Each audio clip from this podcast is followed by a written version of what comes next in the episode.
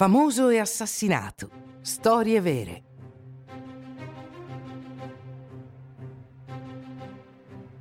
Uccidere per fare la storia.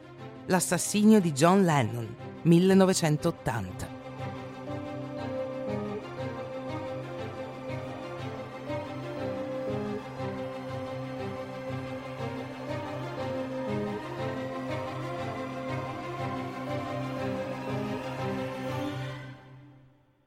8 dicembre 1980. Annie Leibovitz, una fotografa specializzata in ritratti di star, è andata al Dakota Building di New York. Aveva un appuntamento con John Lennon e sua moglie Yoko Ono per un servizio fotografico per la rivista Rolling Stones. La fotografia che ha scattato la coppia è diventata estremamente famosa. Mostra John Lennon nudo, raggomitolato in posizione fetale, che abbraccia sua moglie, che è vestita. Una bella foto di una coppia felice e soddisfatta. Il ricercatissimo ex cantante dei Beatles rilascia poi un'intervista a un DJ di San Francisco, Dave Shaolin. La sua carriera da solista dopo lo scioglimento della band è andata bene.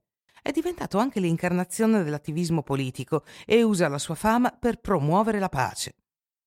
Alle 5 del pomeriggio la coppia parte per registrare Walking on Thin Ice, una canzone di Yoko Ono in cui Lennon suonava la chitarra. La coppia torna alla loro limusina ai piedi dell'edificio. Una folla di ammiratori li circonda, come al solito. Tra loro c'è Mark David Chapman, un 25enne americano. Consegna a Lennon la sua copia di Double Fantasy, un album uscito tre settimane prima, da firmare. Lennon firma l'album e accetta persino di fare una foto con il suo fan. Poi parte con sua moglie per il Record Plant Studio.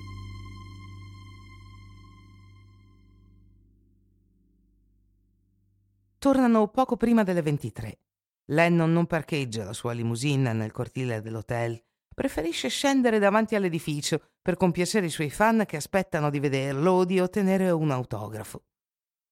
Mark David Chapman è ancora lì, in tasca una 38 comprata due mesi prima a Honolulu. Yoko Ono entra nel Dakota Building e John la segue. Il primo colpo risuona e si perde in una finestra.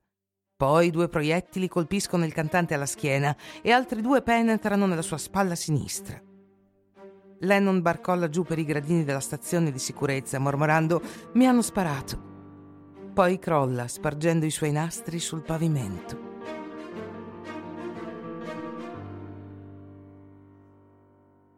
Immediatamente il portiere di Dakota, José Perdomo, toglie la pistola dalla mano di Chapman e la butta sul marciapiede. Chapman si toglie poi il cappotto e il cappello, mentre aspetta l'arrivo della polizia per mostrare che non ha più una pistola con sé. Si siede con calma sul bordo del marciapiede. Perdomo gli chiede se sa cosa ha appena fatto e Chapman risponde semplicemente: Sì, ho appena ucciso John Lennon non oppone resistenza alla polizia che è venuta ad arrestarlo. Tutto il mondo è in lutto per questo carismatico cantante. Solo una domanda nella mente dei fan. Perché? Perché uccidere John Lennon? Chapman ha spiegato che voleva diventare famoso e che il suo nome sarebbe stato per sempre legato a quello di una star.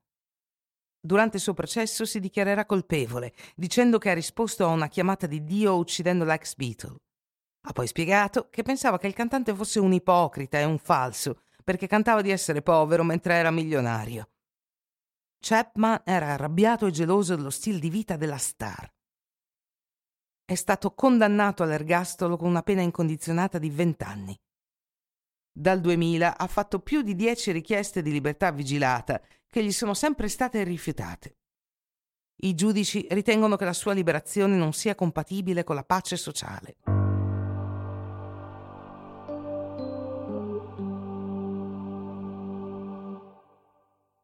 Nel 1971 Lennon registrò una canzone che è ancora conosciuta in tutto il mondo come un inno di pace.